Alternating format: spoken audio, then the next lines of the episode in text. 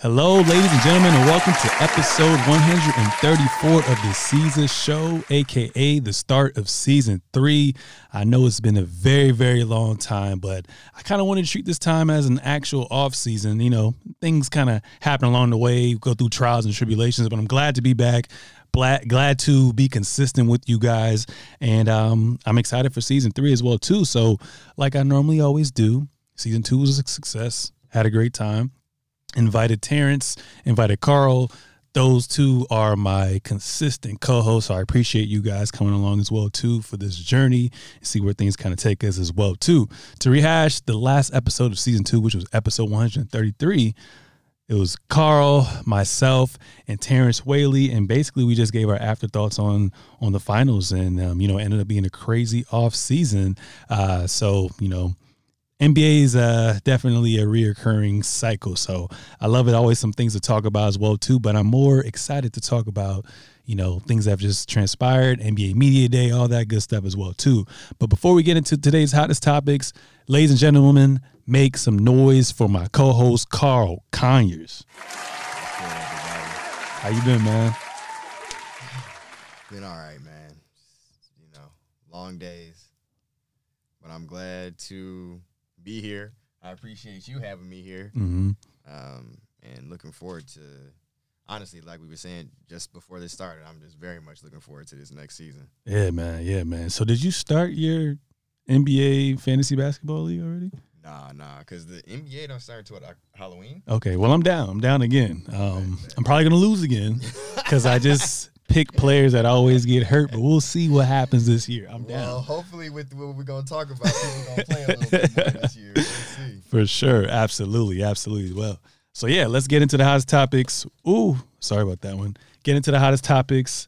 We can go ahead and get started now. Terrence is MIA right now, a little sick under the weather, so we will see him next episode. So let's get started right now. The moment we all been waiting for. Damian Lillard, man, we've been talking episodes about loyalty versus X, Y, and Z. He finally left a situation from Portland. Obviously, we all thought, the whole world thought he was going to go to Miami. It just seemed like it was just made a match made in heaven, which it could have been a match made in heaven, but this might be a better match made in heaven. So there was a blockbuster trade not too long ago. The Bucks received Damian Lillard. And then Jrue Holiday got traded to the Blazers. DeAndre Ayton got traded to the Blazers. The Bucks also gave up their 2029 first-round pick, unprotected, and then swap rights on the Bucks' 2028 and 2030 pick as well, too. Now, we're going to dive into, you know, the Celtics, the Blazers, but let's focus on not only Damian Lillard, but the Bucks. What are your thoughts, my guy? One, I just, like, want to echo, it's crazy. I think everybody thought he was going to end up with the Heat. And it did seem like an amazing situation. So it's crazy that not only did he get traded somewhere else, but it's to me, I feel like it's definitely a better situation, which is, it's, you know, I think that's really the best outcome for everybody. I'm really excited. I think Dame next to Giannis, like Dame's mentioned, like the pick and roll with them, I feel like it's going to be crazy. Then you combine, like, you have a team now that can make up for a lot of Dame's defensive deficiencies, mm-hmm. especially in Brook Lopez and Giannis. Like, I don't think he's ever played with an all-defense caliber player. Yeah. Outside of Tybal came last year, but he didn't make that team like last year, you know. So mm-hmm. I think those guys playing together, the way that they're going to be able to cover each other up, because we all know, like, Giannis can, of course, get you 30 and 12 easy, but he's not really the guy you want taking jump shots and stuff at the end of games. Mm-hmm. And so that's where Chris Middleton used to come in handy. Now you have Chris Middleton and Dame. And so it feels like now, you know, Chris Middleton's kind of an injury prone. So it feels as if even now if he does miss time, it's not going to be as dire as it was before for them. Mm-hmm. So, you know, it's exciting. I think the league outdoes itself every year with all the drama and everything. But, yeah, I think this is great for everybody. Yeah, man, I'm excited. Like you said, Dame has never played with another superstar. So it's going to be great to see how things pan out. I mean, there's a couple of red flags right now. Defensively, I'm just worried about how they're going to be on the perimeter, but rim protection is going to be great. They got Bobby Portis. They got Giannis, who's been defensive player of the year before, right? And then they got Brook Lopez as well, too. So I like that. But like you said, Chris Middleton hasn't been healthy these past 2 years. We'll see what happens with that. But like you said, that pick and roll is going to be crazy. And now Giannis really can kind of sit back and let Middleton and Dame close. So that's one thing, even when we watched last year in the playoffs, like even though Giannis was hurt, those games he came back, they were relatively pretty close games, but they just could not close, and they were just turnover prone as well, too. So I'm excited to see how things pan out. I think it's one of those things where they're just going to seamlessly just work out. Obviously, a lot of teams, when they have superstars come together, it's a little growing period, but I think they're going to start off relatively pretty strong as well, too. I'm also I don't really know too much about their head coach situation as well, too, him being a rookie. So that's going to be interesting to kind of – I don't remember his name. But someone – I guess Giannis just greenlit it. So we'll see how that pans out as well, too. But, man, speaking of Cronin, you think it was some beef he had with Pat Riley? You know, at first, on the first trade, I did think, like, this isn't even better than what you were going to get from the Heat. Mm-hmm. But now that they've also flipped Jrue – it was the best trade. It's crazy. I feel like it was the best trade out there for them, mm-hmm. and it was the best situation for Dame. Mm-hmm. So I don't think it's really I don't really have in even if it came to it not being as great of a trade, I don't think it had anything to do with Pat Riley. I think it had everything to do with him feeling like he didn't want to get pushed around. Mm-hmm. I can definitely see that as well too. And he's a new GM. He wants to make. He wants things to kind of go his way as well, too. So, I mean, I respect it as well, too. Like you said, he kind of flipped all that into multiple first-round picks, and he got the big man that he was looking for. So we're going to see how things kind of pan out with that. With Dame and Giannis together, you know, what do you think they're going to be that? Because I remember last year we were talking about, you know, top duos as far as, like, scoring-wise combined. You think they're going to be up there? I definitely do. I mean, you have two guys who just last season averaged 30. So, of course, I don't think that's going to happen, but I think they could each average north of 25 mm-hmm. And then have Chris Middleton come in somewhere 18, you know, get your usual 15 out of Bobby Portis and Brook Lopez. So, yeah, I don't know if I see them as, like, the highest scoring duo next year. Mm-hmm. Especially, honestly, I feel like that might end up being, well, they added Beal, so I'm not sure. But I think it might be KD and Book. We'll see how that goes. Yeah. That's going to be interesting with Beal as well, too. I remember last year I said it's going to be Luka and Kyrie. Yeah. I think I'm still selling on Luka and Kyrie. We'll see. What do you see I mean, obviously injuries play a huge thing as well, too, but where do you see – because the East is top-heavy yet again, but where do you see the Bucks ending up this year, seeding-wise? I think this year there's a clear-cut 1-2.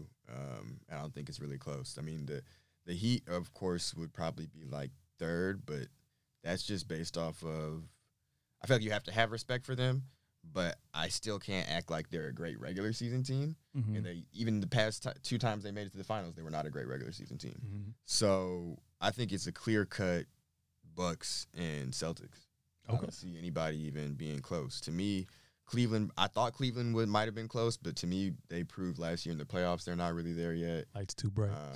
Yeah. So, yeah, I don't really see it being anyone. The only one I feel like could stop them from, I guess, meeting in the conference finals would be Miami, in my opinion. Yeah. Okay. The super team stopper. Cool. So Jrue Holiday obviously got traded to the Blazers, and then obviously there was reports he's going to get traded immediately as well too. I was thinking it was either going to be Miami, the Clippers, or the Boston Celtics. Obviously Boston had a lot of assets as well too, and he ended up on the Boston Celtics. So Celtics gave up using them too, right? Like they had all these picks forever, and they just every time somebody was up, they're like, we're just gonna keep all these picks. So. Exactly. So they gave up Malcolm Brogdon, they gave up Robert Williams, and they gave up 2 first-round draft picks as well too. What are your thoughts on Jrue Holiday to the Celtics? I think it's great. I mean, especially for the losing Robert Williams is really tough for them, but he honestly has been very injury-prone the last couple of years, so they've had to play a lot without him, and even when he has played, most of the time they've had him on a minutes restriction because he's coming back from an injury or something like that. Yeah. So that's going to be tough, but I feel like it's something they've kind of already been without. And then Malcolm Brogdon disappeared last year in the playoffs. Whether it was injury or whatever, I don't think that they're not going to miss something that they didn't really have. And also, clearly he still has some type of injury because that's why I can't remember what trade it was. Trade to the Clippers. Exactly, yeah. So I think the Celtics improved because you already had traded away Marcus Smart. So now you're bringing in another defensive guard to replace him, who I feel like everybody feels like Jrue Holiday is a better defender than Marcus Smart. Hell yeah. And then Derek White had become their best perimeter defender at the end of the year. So now you have 2 top-tier perimeter defenders. Jaylen Brown and Jason Tatum are good at defense. And you still have 3,900-year-old Al Horford down there holding down the fort. So, and they got Porzingis. I forgot about that. Yeah, so I think for them this was a great trade. They didn't really lose a whole lot, and they gained a lot. Yeah. And really, for me, the last thing is the ball handler aspect. Mm-hmm. Like, Marcus Smart was a makeshift point guard. Jrue is really a point guard, and he'll lighten that load where we see so many turnovers out of Brown and Tatum. Yeah, I was literally about to say as well, too. They finally get the quintessential point guard they were kind of looking for as well, too, because injury history with Malcolm Brown, like you said, and then also Marcus Smart as well, too. Offensively, they got firepower, man. I don't really see any weaknesses. And I'm trying to figure out what their starting lineup is going to be in my head right now. I think they're just going to try to go big to start off. So I think Al Horford is going to be in the front court with Porzingis, and they're going to have Tatum at the 3, Brown at the 2, and Jrue at the 1. Yep. How you feel about that? Yeah, I feel like that's exactly what it's going to be. Probably Al at the – honestly, I don't know how they're going to do 4 and 5. I would say Al should be the 4 because he's smaller, but – Porzingis is one of those guys who doesn't like playing center, even though he's a center. So yeah. I wonder how that pick and roll gonna be though, with both of them. Yeah, I mean that's the greatest thing is they have spacing. Yeah, their bigs can shoot, and all their wings and guards can shoot. Mm-hmm. So their pick and roll with whoever is gonna be pretty dangerous because you can't really help off of anybody. That's gonna be crazy. I think they're actually gonna end up being the number 1 seed. In the East, second time around with Joe.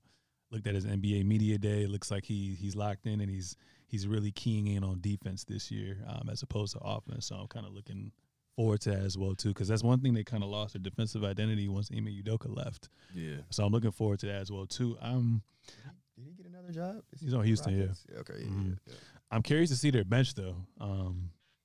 I know in the playoffs it gets cut down to 7-8 players, but I wonder how their bench is going to. Derek White, Luke Cornett.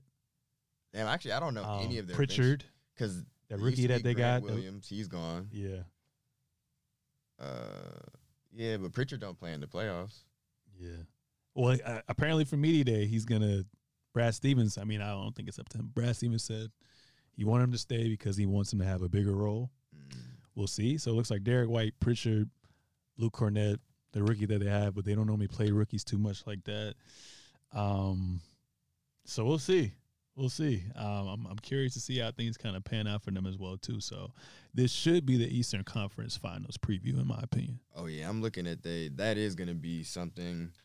I feel like the Celtics have been pretty deep the past couple of years, and I'm looking at their reserves. Derek White, yes, is going to be great, but Peyton Pritchard, I guess maybe they're saying he's improved. We'll see.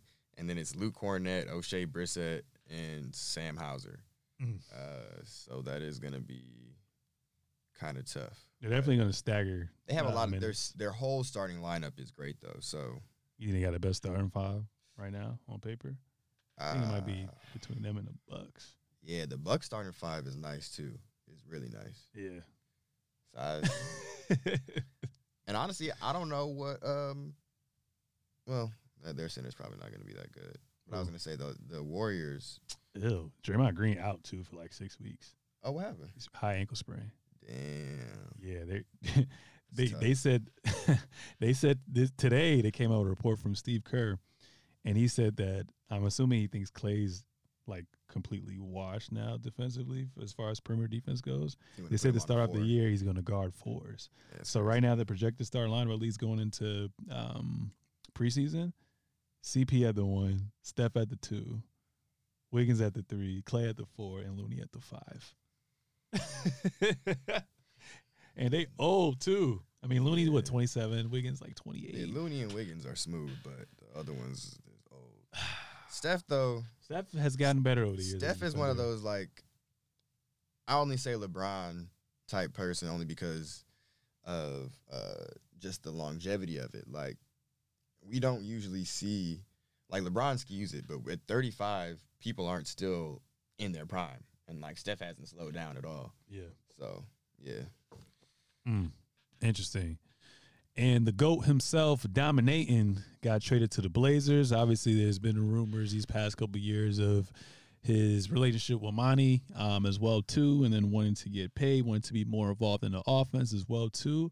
Well, today is his lucky day. He got traded to the Blazers, and then last year, Ayton came off of relatively great year considering the option that he was in that offense. 18 points per game, 10 rebounds, 59% from the field, 76% from the free throw line, and he's going to be earning $30 million this year. So right now, looks like Cronin did well. Like I said earlier, the current construction of that roster for the time being, we don't know where these two are going to end up at right now, but they got Robert Williams, Malcolm Brogdon, obviously, their first-round pick in Scoot Henderson. They got Anthony Simons, Jeremy Grant, Kevin Knox II, Chris Murray, Matisse Thybulle, Shaedon Sharpe, Justice Winslow, and like I said, 5 future first-round picks. What are your thoughts? Keegan Murray's brother, isn't it? Mm-hmm. Yep, and he's solid, too. I saw him in Summer League when I was in Vegas. But what are your thoughts on Ayton to the Blazers, man, and the Blazers in general? Kind of like we was talking about a little bit before. I think the Blazers did a really good job in navigating through this whole situation and holding out until they were able to find the best deals for everything. I know they already came out and said that they are going to be trading Malcolm Brogdon. Okay, so they don't want to add anymore. They don't want any guards to take away. Too guard heavy, yeah. Yeah, from Scoot and Anthony and Shaedon. So we know he's gonna be gone. But otherwise, I think, and we did discuss this a little bit. Robert Williams and DeAndre Ayton to me are not to, unless DA about to come out and start shooting threes all of a sudden, they don't really need to share the court. He got that little pick and pop.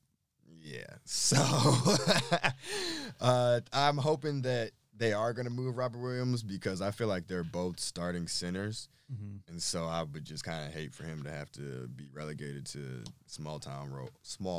It's crazy because earlier you said, obviously, he's been injured these past couple of years and plays restricted minutes. So, I mean, it could potentially work if DeAndre's playing, 30-35, and then he gets that 15-20, maybe. I don't know. But I feel like that's if, say, right now he's going to be coming into the season healthy. Yeah. He's not going to, it's understandable when you're coming off the injury, but I just feel like he's not going to want to be playing just 15 minutes because he knows he can. I was the starting center on a Western Conference Finals team. Mm-hmm. So, I mean, we'll see, but I like their team is young. They, I feel like, have a direction in their rebuild already, mm-hmm. which is very nice considering a lot of teams go into rebuilds and it kind of just feels aimless. Mm-hmm. So, of course, we have to see if these guys are going to pan out, but I think Shaedon already looked nice. Anthony can at least get you buckets. Mm-hmm. We already know DeAndre Ayton at least is going to give you 18 and 10. At minimum, yeah. Exactly. So you think his productivity is going to go up this year? Because I think it's going to go up this year, but by like year two, Scoot, I think Scoot's going to kind of just take over. I don't. Especially getting paid $30 a year. It'll be interesting because if his points do go up, his field goal percentage, I feel like, is going to come down a lot. Mm-hmm. Because since Chris Paul got there, he was never really having to work for his shot. That's true. He was pretty much just getting pick and rolls mm-hmm. with one of the best point guards of all time. Yeah. I think that will be interesting. If he does have an expanded game, we'll finally get to see more of it. I'm not saying that he doesn't, but I feel like in the system they had, it was never really put on display. So, I mean, the biggest thing about him is he's young. I feel like he still can potentially get better a lot of times as well with these young players. Like, if, you know, you're not liking where you're at and you actually finally get to a new environment where it's better for everybody, sometimes that can bring out better play as well. But, yeah, like you're saying, I don't really expect him to be the star of this team. Mm-hmm. I think that's going to be – to me, I think it's going to end up being their backcourt of Shaedon and Scoot. Yeah. And I think Anthony is going to be a really high-level, like, Jordan Clarkson type six-man. Interesting. Okay. That's interesting. And Chauncey Billups is there, you know what I'm saying? I'm sure he already has the respect from him. And I think he's going to get the best out of not only, you know, the young players he has, but definitely out of Ayton as well, too. Yeah, and they did. I heard this as well. They're looking to trade Jeremy Grant, but they can't do it until like halfway through the season. Yeah, because he got that deal, right? Yeah. Damn. Yeah, I mean, on paper they look good, but yeah, if you said Malcolm going, Robert Williams probably going to go. They're just gonna be OKC at that point, just flipping them. So yeah, I mean, I think that's going to be even better. Like they'll probably get another young player that gives you more. Jeremy Grant doesn't need to be getting minutes on this team because they're not trying to be good, you know. So. No, that makes sense. Okay, cool. James Harden is the latest saga as well, too.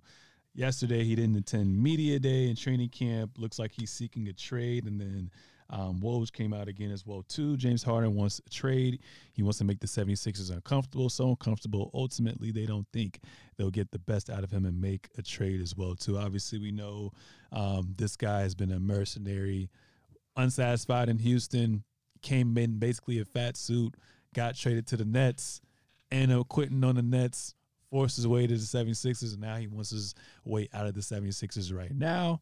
Last year, they could have easily went to the conference finals / NBA finals, but looks like, the lights were too bright for them as well, too. But, you know, Harden had a great year, about, 21 points, led the league in assists. Damn near averaged a triple-double as well, too. But it looks like, to me, the biggest thing was he got promised him on the back end getting paid by taking that pay cut last year, and Daryl Morey isn't trying to give him the money from what he's been told. So it makes sense why he's disgruntled. But at the end of the day, you can't trust these people, you know what I'm saying, in position of power as well, too. What are your thoughts on this whole situation with James Harden, man? Why he leaving my boy Joel Embiid hanging, man? Man, that's what's so tough about this is I just feel like Joel – when you really look at it, the Sixers have been a dysfunctional organization for, like, the last 10, 15 years. Like, seriously, even, like, throughout the process thing and how they were treating all their players then, like, they were basically, you know, trying to be bad every year, and then they got a guy, for instance, like, look at Nerlens Noel. Okay, when you can play, you're finally, we'll let you get a bunch of minutes. Now we're bad again. We're going to get another person, cut your minutes, and make you, you know, have no development, no confidence in yourself as a player. They did the same thing to Jahlil Okafor, and then they just got lucky with Embiid. Yeah. That's literally it. They don't have any type of player development. Most of their players clearly get disgruntled, want to leave or do leave. I think it's tough for him. That's really first my biggest takeaway is I feel bad for Joel. But also, just last thing on that, I think Joel needs to do better himself. But – light's too bright. Yeah. But, you know, Harden, it's crazy to me that we're at a point where he's now trying to force his way off a third team. You know, like you said, you came into Houston in a fat suit, forced your way out. Mm-hmm. Then you didn't like how things were going in Brooklyn. Midway through the second season, you forced your way out. Yeah. Now here we are, again, only 1.5 seasons in, and you're trying to force your way out. So to me, it's like, where can you really go? I know they're saying the Clippers, but who's to say that they are willing to give up any real, like, of course, if we can get him for nothing, yeah, we'll take James Harden. Mm-hmm. But we're not going to give up any real assets for someone who is a rental. He's on the last year of his deal anyway, isn't he? Because he just opted in. Yeah, you're right. He's only on one year anyway. And who's to say he doesn't try and quit through halfway through this 1 year? That'd be nuts. I just wouldn't have any faith in it.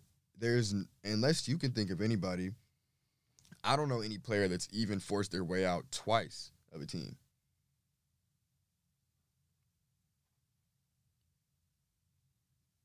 Kyrie? That one I feel like is a little different, only because once Harden left, it wasn't it anymore. Yeah. But yeah, that is okay. So, but also, Kyrie was dealing with the exact same thing. Like, who really wants him on their team? Mm-hmm. Is he really worth the trouble? And so, like, there's only one other person that's done it twice. He's done it 3 times now. Yeah. Now that's nasty. And you can't. I just feel like you can't trust that in your locker room. You don't want to bring that attitude around a lot of your other, especially if you have younger players on your team. Like, do you think the players are understanding towards his side of it? Like, they're like, all right, like, I understand you want your money, so do what you got to do. Or there's part of them are like, yo, come on, bro, what the fuck? I mean, I'll say they're all saying the right things. They especially, you know, it's media day, so they asked a lot of his teammates about it. They're all saying the right things, but I feel like you have to, you know, internally, I know there's some sense of, like, damn, you know, we only got, what, 1 or 2 tries at this.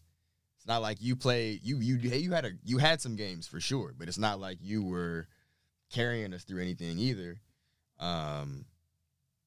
So just to say that, you know, we feel like we can all do better, and you have to build some type of chemistry. I know we're talking about, like, Dame and the Bucks and other things. I think that's a little different to me. But even with them, I feel like next year they will be better. I feel like they can still win this year, but next year they will be better just from having that continuity. So I think it's tough to not know, especially honestly with this Sixers team. You know, this is the second time in the last 3 or so years where you're coming into training camp in the season not really knowing what your team's going to look like, and one of that piece is a star player. And I feel bad for Nick Nurse as well, too. I wouldn't even have taken the job. Like, I feel like Nick Nurse would have been better suited for I feel like I knew they were going to keep Joe, but, like, if he took the Bucks job, like, that would have been even better. Or the Houston job, I thought he was going to take that. But, like, how does he – because I feel like he took the job knowing that Harden would be there long term, but if Harden was out, like, you got to scratch everything off now, and that kind of sucks. That's unfair to him. But especially, to be real, Who can the Clippers trade that is going to anywhere near replace the value of Harden? Well, I'm looking at salaries first, so they'll probably try to get expiring contracts plus young talent. So maybe like a Marcus Morris Sr. to go with like a reunion back with Robert Covington, and then they probably get like Tyrese Maxey and draft picks in the deal or something like. Not Tyrese Maxey, I'm sorry. Terrence Mann in the contract. I mean the. And that what I mean, all you got is him and Norman Powell. I was literally like, Norman Powell is, honestly, to me, Norman Powell's the best asset they have. Robert Covington didn't even play for like the second half of last year at all. So they just don't, and nobody. That's for sure. We're not taking Russell Westbrook for James Harden. So I just don't like, if it does happen. Similar to what just happened with the Blazers, I definitely don't think it's going to be the team that he wants, because the team that he wants can't put the best deal out there. Mm. So where are you thinking he'll go? If you had because it's going to be a contender. And you're also dealing with, I don't know, but I feel like you're the main thing is you're dealing with also, you know, a lot of other teams, it would be easy to just be like, okay, well, we know we're not going to replace him in players, but we'll get X amount of picks and other stuff like that. But you know you already have an aging superstar who's injury-prone. So the deeper we get into Embiid's career, his knees are only going to get worse. and you're in a time now where you have to really try and maximize right now versus trying to have any, you know, plans for 3 or 4 years down the line. Damn, if Harden's not playing too, that's more minutes for Embiid. Like you said, injury prone, so a lot of wear and tear. And then when it's the time that matters the most, playoffs, yeah. Playoffs now you're going to be worn down. That's what always happens. He gets worn down. He need to come out and just average like 25 and stop trying to lead the league in scoring. Yeah. I mean, he got the MVP out of the way now, so now he just probably cares about chips. MVP, too. Jokic really should have won the third in a row. Yeah. Yeah. That's a tough one, man. Yeah, because I feel like Joel Embiid's at that point where he just wants to win now. And I don't think he's going to be in that Dame type of situation. So I can see them if they, let's say, because Joel Embiid's good enough with the talent, excluding James Harden, to get you to the playoffs. But I can see him getting knocked out the first round, and then he probably wants to force his way out too. Yeah. So we're going to see what happens with James Harden, man. That's going to be interesting, man. So the Lakers had a media day, and LeBron James came out and flat out said that Anthony Davis is the face of the franchise as well too. And that's one thing I want to ask you, like, is it even possible to overshadow LeBron? Like, obviously LeBron's aging now, but for me it's like when we think of the new era, it's LeBron James. Like, whenever LeBron James is on a team, even if he plays bad, it's his players didn't play well enough. You know what I'm saying? There's always things centered around him as well too. Is it even possible to be the face of the franchise? Like, I know Anthony Davis probably gonna be the focal point of that offense, and they have enough, I think, depth where LeBron James can give you 20 to 24 points a game and just be more of a floor general, like how James Harden is now. But what are your thoughts on that comment? Yeah, I think, you know, LeBron's smart. He always knows what he's doing. Mm-hmm. This is more of, this is your team. Yeah. Versus like, you can't be nobody but LeBron James. Even if LeBron was on a team with Steph, I feel like he would still be the face of the team, you know? Mm-hmm. So that's just not a reality. But what is him, again, for the second time publicly trying to say, hey, AD, take the torch. Right? Be the man on this team. 40. Like, yes, bro. Come on. That's really what I feel like he's putting him, you know, in that seat of, you should be the one who is the go-to, who's really getting us there because you have that potential. You know, last year he was great. He was amazing defensively in the playoffs, and when he had the size advantage, he was great as well. But we need you to be consistently great on both ends like you were in New Orleans and your first year here. Yeah. It's not as if that's, you know, asking like for something that he's never done before. Mm-hmm. So I think that's you know, the real thing is just trying to say this is your time to finally, hopefully, take over.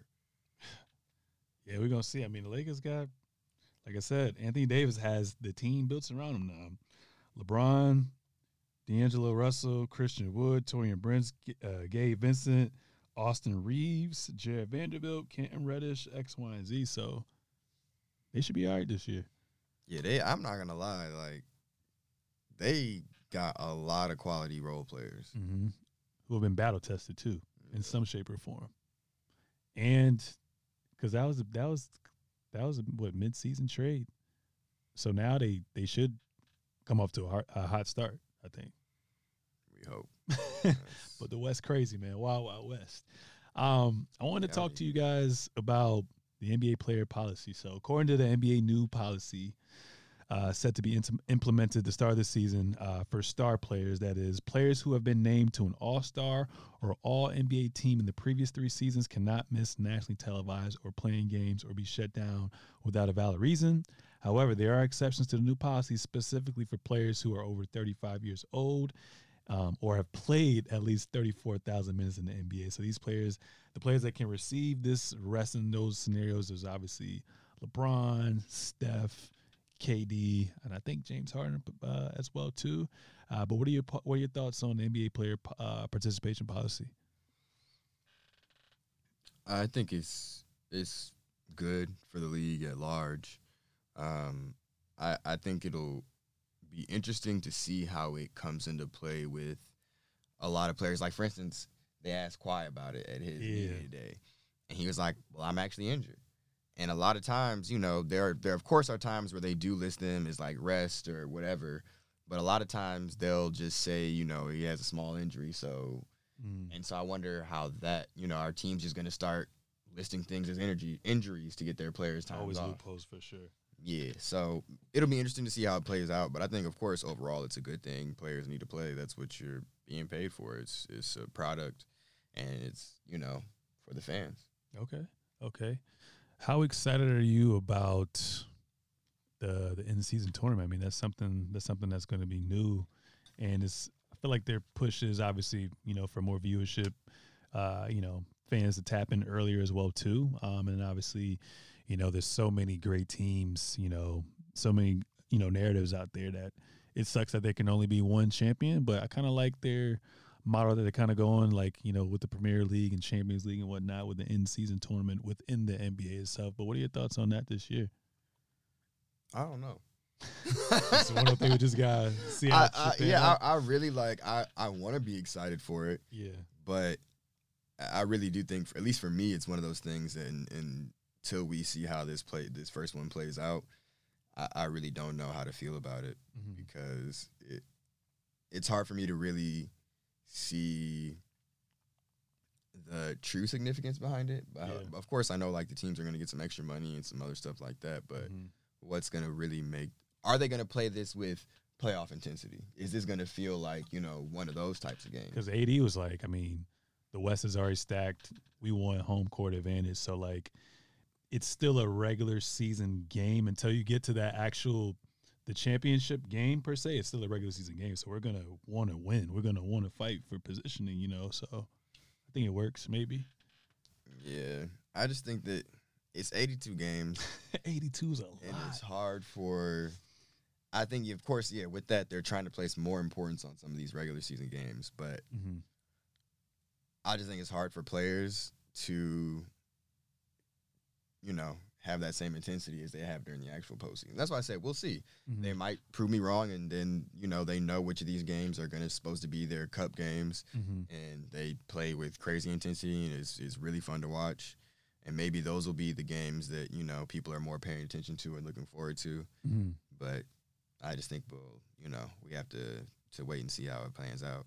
But I will give them credit. I feel like pretty much all the rule changes and additions and stuff like that the league's had in the past couple of years have been great. So yeah, because I was very unsure about, you know, the play-in. Really? And now I love it. Oh, yeah, that's, you know what I'm saying? Shout out to Russ for making that hot, because I remember the Wizards was down and he just went stupid, and that made me want to pay attention to 6 through 10 seed now. So. And then you got for sure the play-in made the end of the season matter more. Yeah. Because a lot of those teams that were kind of on the bubble, that were like, oh, we'll just tank, now actually have more incentive to try and win games. And now you end up with, you know, this is only, what, the third, fourth year of the play-in, and you have the Heat make it out of the play-in into the finals. Out of the play-in as an 8 seed. And the Lakers make it out of the play-in into the conference finals. That's very true as well, too. And then you had Ja one year, knocked out the Warriors, who, on paper, if there wasn't, you know, playing, they would have been in the playoffs. Yep. So anything can happen. I like it as well, too. Random, but what was your thoughts on Jimmy Butler's new look, man? He had the emo look. You think he was just kind of going through because they weren't able to get Damian Lillard? I know last year he trolled, obviously, when he had the fake dreads. Bro is a troll. Troll? He's already back to his regular hair. Oh, for real? Yes, he just does this every year at media day because he knows – whatever picture they take on media day is going to be the picture they have to use for him all year. He was looking like Prince in that moment. He's ridiculous. But I saw this. They had this video of him taking his pictures with Bam and Tyler Hero, and Bam was like, bro, this is ridiculous. And he was like, hey, this is my Halloween. I had to respect it. I'm like, hey, bro, you know, do you. I mean, that just makes me think of the Chappelle Show back in the day where Prince just hooping and balling on niggas. Yes. I was like, yo, I kind of want you to keep this look and just game blouses. You know what I'm saying? Man. That would have been kind of lit, just cooking niggas like that. Yeah, no, I think it would have been – it would be amazing if he actually – like, even if it's just one or two games in these ridiculous hairstyles. But I do also get it's, you know, when – when he be on the court, it's completely different. Mm-hmm. Killer. Straight killer. Do you think the Nuggets can repeat? I mean, they lost Bruce Brown and Jeff Green. Looks like Braun's going to have to take that next step. Jamal Murray is finally healthy going into the season, no rehab. And, you know, Joker's a reigning MVP. They make jokes, media day. Joker say he barely touched the basketball, but I know when you're a great player, you there. We just not seeing it, but I can kind of believe it too. But what are your thoughts on the Nuggets? You think they can definitely repeat as champions, man? I mean, I'll say something about that, him not touching the basketball thing real quick. What does he need to improve on? Nothing. End of the day, he's as big as he is, so he can't, increase his foot speed to be an all-world defender. Mm-hmm. But he proved last year and throughout the playoffs and the finals that, I can at least be good enough. I'm not just, I can block shots, I can be a brick wall, other things like that. But offensively, and that's why – to me, I think he should have won MVP again last year. There are zero holes in his game. Yeah. Zero. And we already know he's not known for being a defensive player, so that's just what it is. But, when it's just straight post defense, I mean, like you say, he's big as hell, 7 feet. Sometimes he can angle himself. Yeah. He can drive him to the baseline, basically out of bounds. He can swipe. So, he's kind of slept on a little bit, but, yeah, he literally has no weakness. I mean, especially, he was bodying up AD. Mm-hmm. The whole – it's not like AD. That's why I said when AD was playing a lot of the smaller people, he was going crazy. But when he finally started actually having to bang with somebody his size, of course, he still put up decent numbers, but it just wasn't – it wasn't the same. Mm-hmm. But to answer your original question, I think that the Nuggets absolutely can repeat still. Yeah. Because, again, to me – and, we'll see how this season plays out. But coming into the season, I feel like they have the best player in the league. Jamal Murray is another year, removed from any surgeries and finally coming into a season healthy. Michael Porter Jr. hopefully will continue to at least improve and play a little bit more consistently. They did. Losing Bruce Brown was big, but I think that they can overall kind of make up for that. Mm-hmm.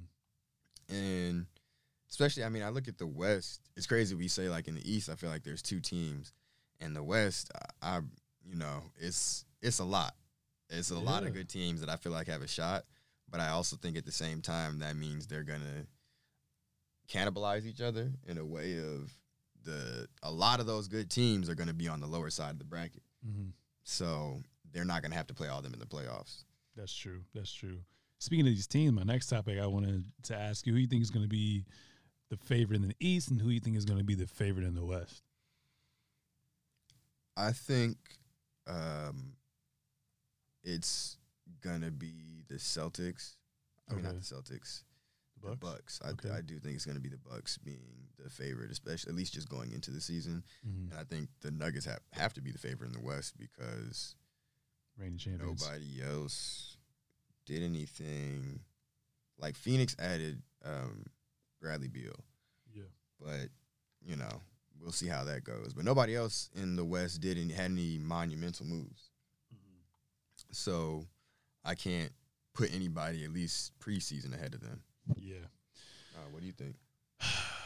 I was going back and forth between the Bucks and the Celtics. I just think the Bucks are just, especially having Dame, just a new form of life. I think they're just going to be hungry, and I feel like Giannis wants to right some wrong, especially the way they went out. So as of right now, I probably got them as the favorites in the East, and then the West. I know you're asking these players, like you said, Michael Porter Jr., Aaron Gordon, Jamal is removed from health, but I don't really know about depth matters, man, especially for an 82-game grind. But there's a classic saying, I like my WWE Triple H, to be the man, you got to beat the man. Right now,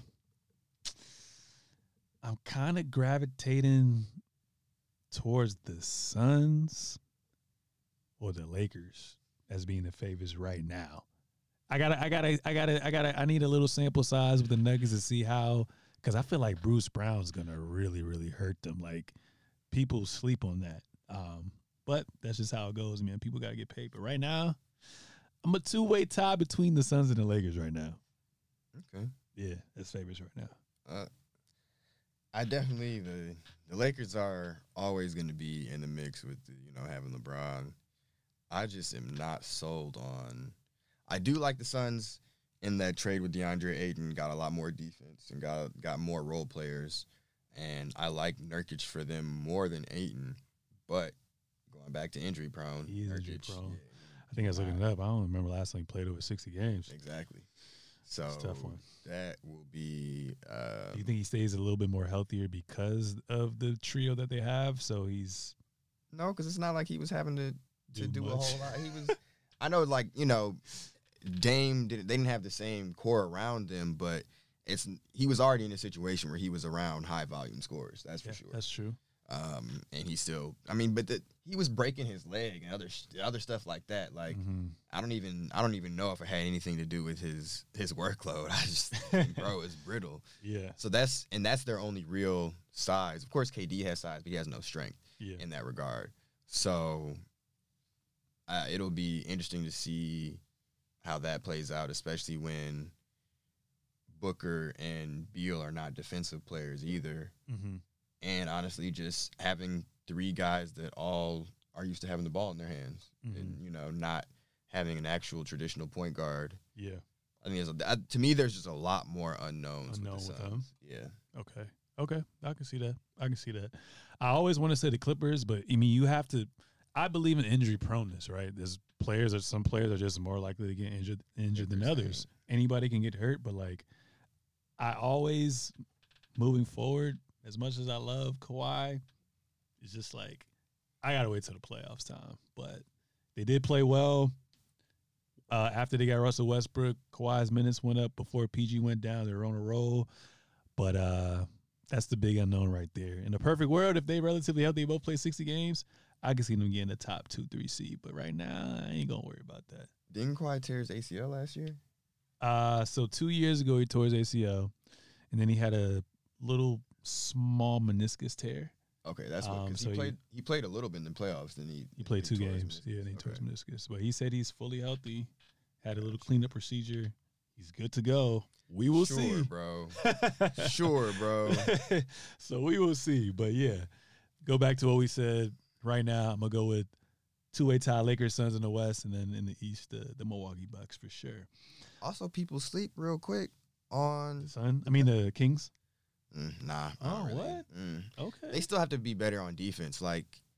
I don't.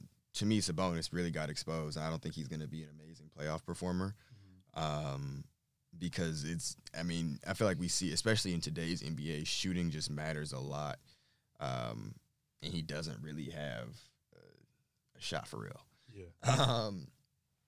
So I think, and their defense. I think there's a lot of teams that can score. They, of course, consistently have an amazing offense, but when it comes to the playoffs, a lot of other teams can step it up. So we'll see. But Sabonis was also hurt last year in the playoffs, and Fox got hurt too.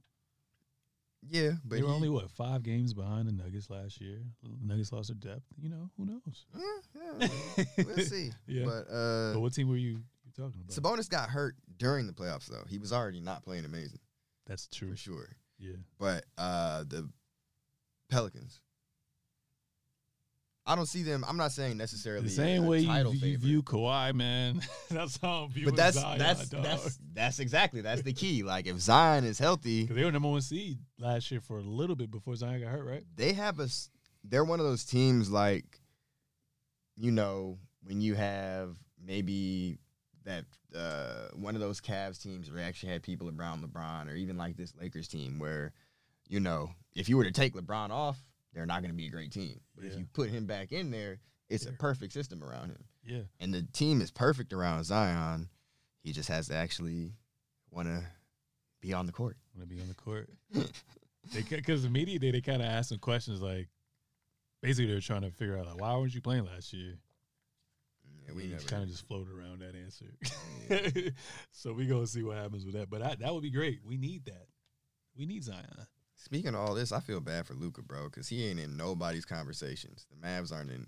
Nobody thinks that they're not, bro. Their team is terrible. Yeah. Luke and Kyrie gonna give you points. They're gonna score a lot, but they're not gonna get no stops. Like, that's a terrible construction for that team. I love Kyrie as a player, but they should have just, at the time when Jalen Brunson was up for his extension, give him that money for the low, and then you could have put more pieces around them, and they would have been fine for the next 3 to 5 years. But because Kyrie's contract is more than Jalen Brunson's, isn't it? Yeah. So what are you doing?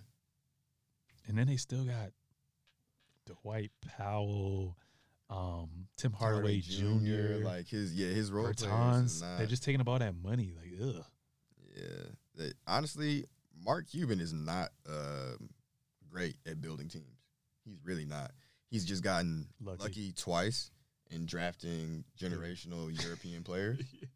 But for me, you won one ring with Dirk his whole time there, and the year after y'all won the ring, you traded everybody away. You did say that in the previous episodes, yeah. And then now with Luka, I mean, luckily Luka's still, 24 or something like that, so he still has time, but you haven't put anything amazing around him either. Jalen Brunson was a second-round pick, so I feel like, again, that's a success story, but not a case of you really adding in an asset that you thought was about to, be a difference maker off the bat. Sometimes investments aren't good, because on paper it would have been nice to – have had Porzingis paired with Luka and then Brunson, and then you build around them. But I think it's going to be one of those other things, too, how we just talked about Embiid earlier. Luka going to probably be like, yo, I'm out. When have we ever actually seen a Luka international player, demand out type shit? A lot of people like to say, oh, he's going to be a for life for Dallas, but he want to win, too. Luka might be another one of those guys. I mean, we'll see. But and it's very early, but Luka might be another one of those guys who has all the regular season accolades and all that and either never gets to the finals or doesn't win one. Yeah, that sucks. Are there any young players you are excited to see this upcoming season that could possibly have a breakout year? And I say young players excluding rookies. Okay, I was going to say, because everybody's excited. I think that's going to be crazy. Yeah. But, I mean, luckily, I'm a Pistons fan. I'm from Detroit. Mm-hmm. So we got all of our team. I'm excited to see Cade. Hopefully, he will be back and be healthy this year. Jaden Ivey, I think, is going to be better. Durant is going to be better. That whole team is just full of young players. And even though I know we're not speaking of rookies, but Thompson, I think, is going to be dope, too. So I'm excited to see what they do. I'm excited to see what happens in Houston with Jalen Green, because to me, this is about the year where hopefully he should actually be proven that he's more than just points. Yeah. And OKC, because at least out of all the young teams, OKC is the closest to contention. So I think they could really make some noise or at least disrupt a lot of people's seasons next year. Okay. Because Giddy, I think Shai is already established. And he's a media darling right now. Yeah, it's hard for me to see him. If they get a 4 seed, they go fuck around and give him MVP. Yeah, I was saying, it's hard for me to see him averaging more than he did last year. And if he does, he's definitely going to win first team or something like that. But yeah. I'm more excited to see, what happens with Giddy and Jalen Williams. And the other Jalen Williams they got too. Mm-hmm. Holmgren finally going to get to play. So rookie. How do you feel about that?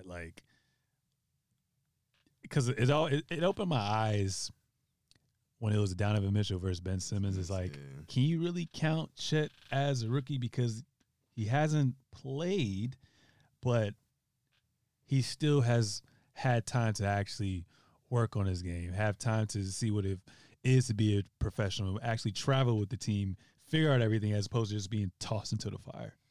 Yeah, I mean, I think it's a little bit unfair, but at the same time, if you don't play a single minute in your rookie season and it's because of an injury, to me, your rookie, that's like your first year playing. If you didn't play.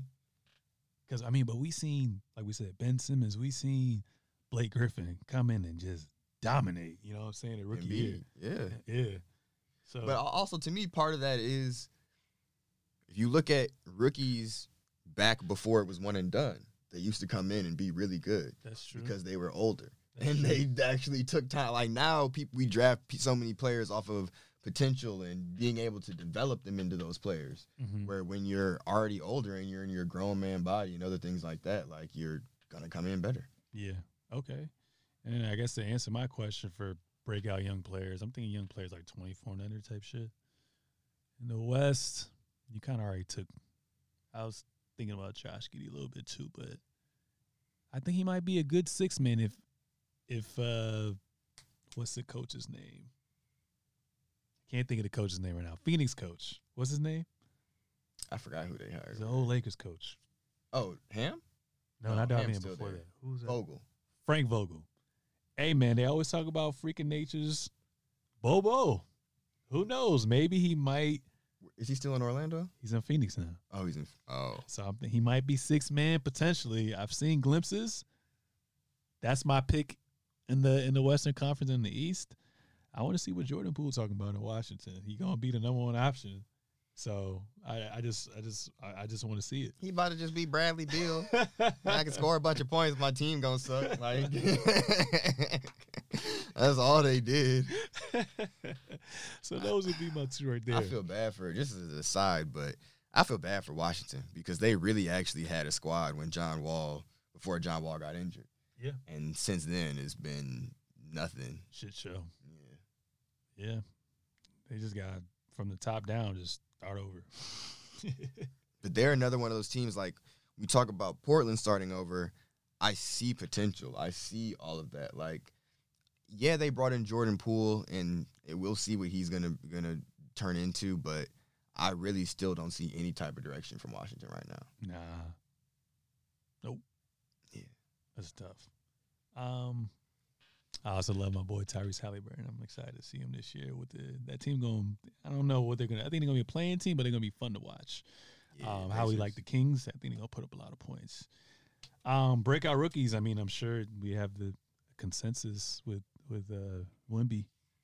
Yeah. I mean, I'm, of course, most excited to see him, but I am also very excited to see how Scoot plays and the Thompson twins. Especially the one in Houston because – sorry about what's homie's name that's done now on Houston? Like Kevin Porter Jr.? Kevin Porter Jr., yeah. That's crazy. This is a blessing in disguise for Thompson. Yeah. He's about to have way more minutes. Because I feel like Fred VanVleet kind of had, with that J.J. Redick deal he had with Philadelphia 76ers, got paid a lot up front. But as seasons progress, as long as he's on that contract, his role is going to kind of decrease significantly. Yeah. Because he's already older, too. Mm-hmm. But I think that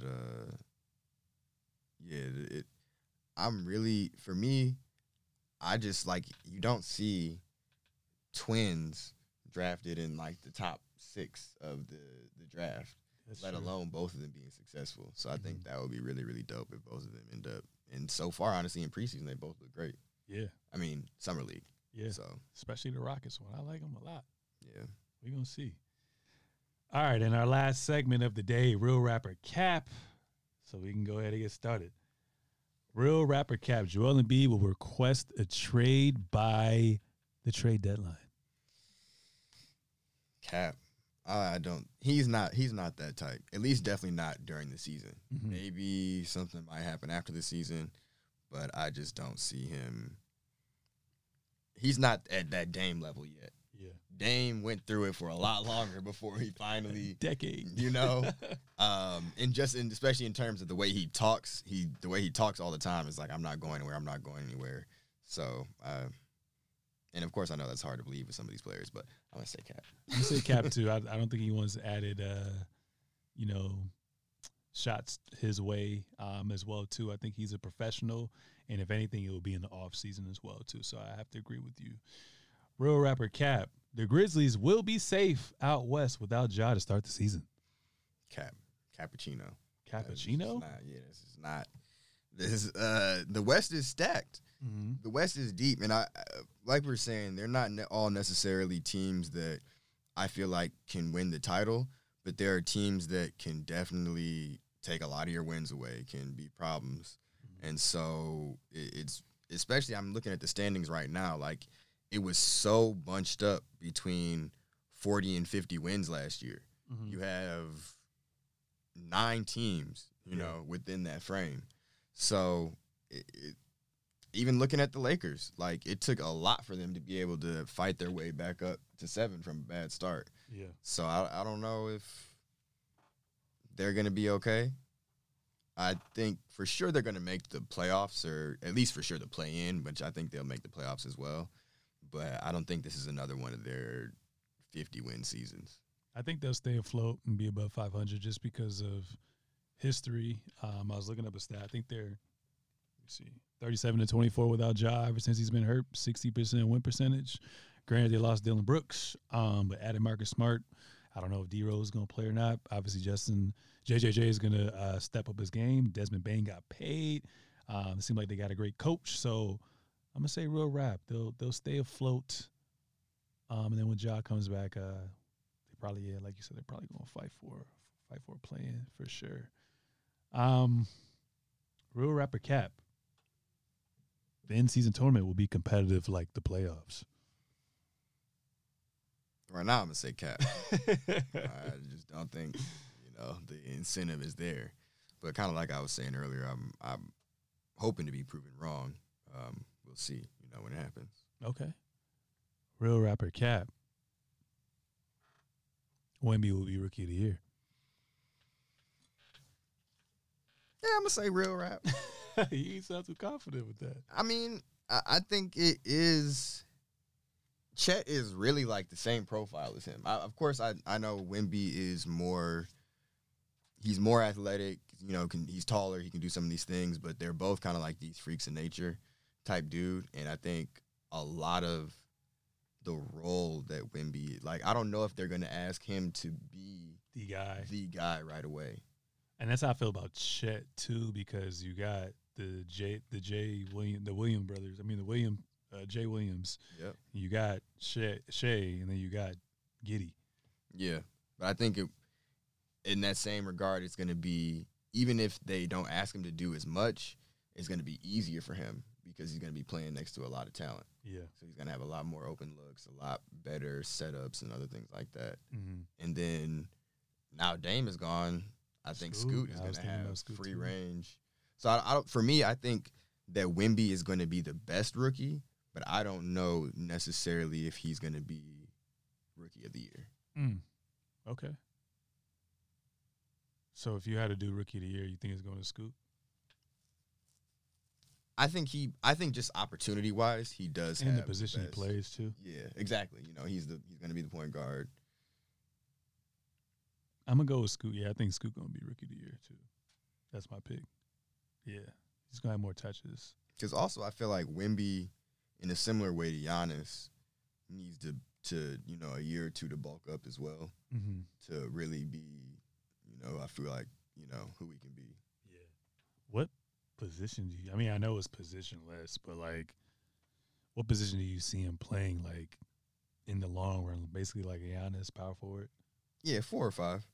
I think, he'll definitely play a lot of 5 because he's going to be the tallest person on the court at all times, no matter what. Mm. But I think to start off, like a lot of these guys, I think to start off, he's probably play the 4 just because he's kind of slight. But probably they'll want to move him down to the 5 if they can. But I think they still have Podol. Oh, no, they traded him to the Raptors. Back to the Raptors, yeah. Yeah, so, yeah, that actually leaves it even more open for him. Random, but I forgot another player I was interested to see. They like to compare him to Sabonis /Joker was the center for the Rockets. Sengun? Yeah. I wonder how he's going to get utilized by what's the coach's name? Udoka. Yeah. They always want to compare all these European players, Europeans, man. I don't. But he looks good. He definitely isn't bad. He can't shoot. Mm-hmm. He doesn't have a three-point shot. Oh, yeah, Sabonis has it. Yeah. But he's skilled. He's very highly skilled, which, that's the thing you're going to give from a lot of these European players because – they tend to really learn the game of basketball because they can't just rely on athleticism. But I don't know if I see like a super breakout year for him because he's, again, one of those players. A lot of his minutes being capped has to do with defensive limitations. Mm-hmm. And they're not going to be a great team, but I think they are going to be trying to win games. Yeah. So, you know, unless he's improved there, it's hard to keep him on the court for extended periods of time. Okay. Real Rapper Cap, James Harden will play another game for Daryl Morey. I don't know if James Harden's going to play this season. Ooh, we're going to get the John Wall treatment? I really don't know. But the thing is, if he doesn't show up, he's not going to get paid, right? Well, I think, yes, he doesn't get paid, but also he can't sign with anybody else. If you hold out in the last year of your contract. CBA, right? Yes. Then you can't sign. He can't even sign with the foreign league. They'll still own his rights. So it's like he has to show up. He has to either show up or get traded. It don't look like he's getting traded. Wow. I feel like if he had been less messy about this, he could have got traded because then teams would have wanted to give up more. But because you made this such a public thing, you've driven your value so low that the asset that you are, it just doesn't make sense for us to trade you for pennies on the dollar. That's true. Last but not least, random. Real Rapper Cap, Team USA will win the Olympics next year. Oh, that's right. That's real rap. That's easy. Everybody wanna hop in again. I mean, last year in Tokyo, or 2 years ago in Tokyo, we really just had Tatum, KD, and Book, I think, and the rest of the team was kind of average. Mm-hmm. And you have a lot more, and we still, you know, we won then. We have a lot more stars that are at least saying that they want to play now. And I think we're also in a good period of a lot of young players are coming into better, more of their primes or better stages of their career. And usually a lot of the young players want to play too. So I think they're really well positioned to at least have a deep talent pool. Mm-hmm. And I'm not worried about, even if, say, right now, today, I feel like the best player in the world is Jokic, and so we won't have him on our team. Collectively, nope. Like, he's the only one. You know, like, again, he's the only one from his country that's probably going to be playing. Same with Luka, is the only real NBA player from his country is going to be playing. Versus, we're going to have as many All Stars and All NBA players as we want. Yeah. So, and if Le GM has anything to say about it, that team's going to be good. I probably just have like Eric Spoelstra or Ty Lue be the coach. I think it's still Greg Popovich right now. I thought it was Steve Kerr. Or was Steve Kerr just for the World Cup? I'm pretty sure. Okay. I hope it's Greg. That would be great. But Steve Kerr be wilding. We're going to see. But, yeah, I agree with you. I just – they should win. So, I'm going to say real rap, but I'm going to be excited to see Team Canada. Canada is getting a lot better. Canada's going to be good. France, you can never count them out. Argentina's always solid, and we'll see what the Australia does. Ben Simmons says he wants to play. We never know. Kyrie Irving. Let him play. That'll be great. So it should be interesting. But any closing remarks or anything you want to say for episode 134, season 3, the beginning? Man, just looking forward to the start of the season. Loving football season right now, but the best time of the year for me is when we got both going on. Are you a Lions fan? I am. Yes, yeah. So it's finally a good year. Jared Gosling, that's my guy. Yeah, I hated on Jared Goff, and I still kind of do, but we have a really good team. Mm-hmm. So you be airing them up out. You do. Y'all should win the division. Yeah, especially Green Bay anymore, and the Chicago Bears are Vikings. Yeah, so yeah. Finally, I think it's finally our time. Okay. Any hot takes with the NFL?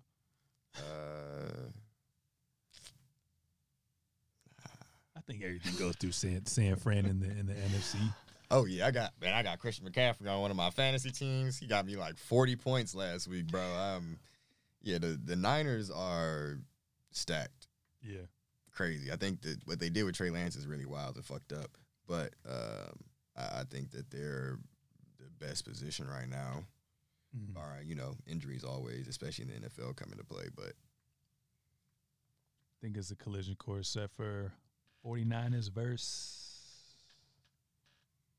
I'm biased.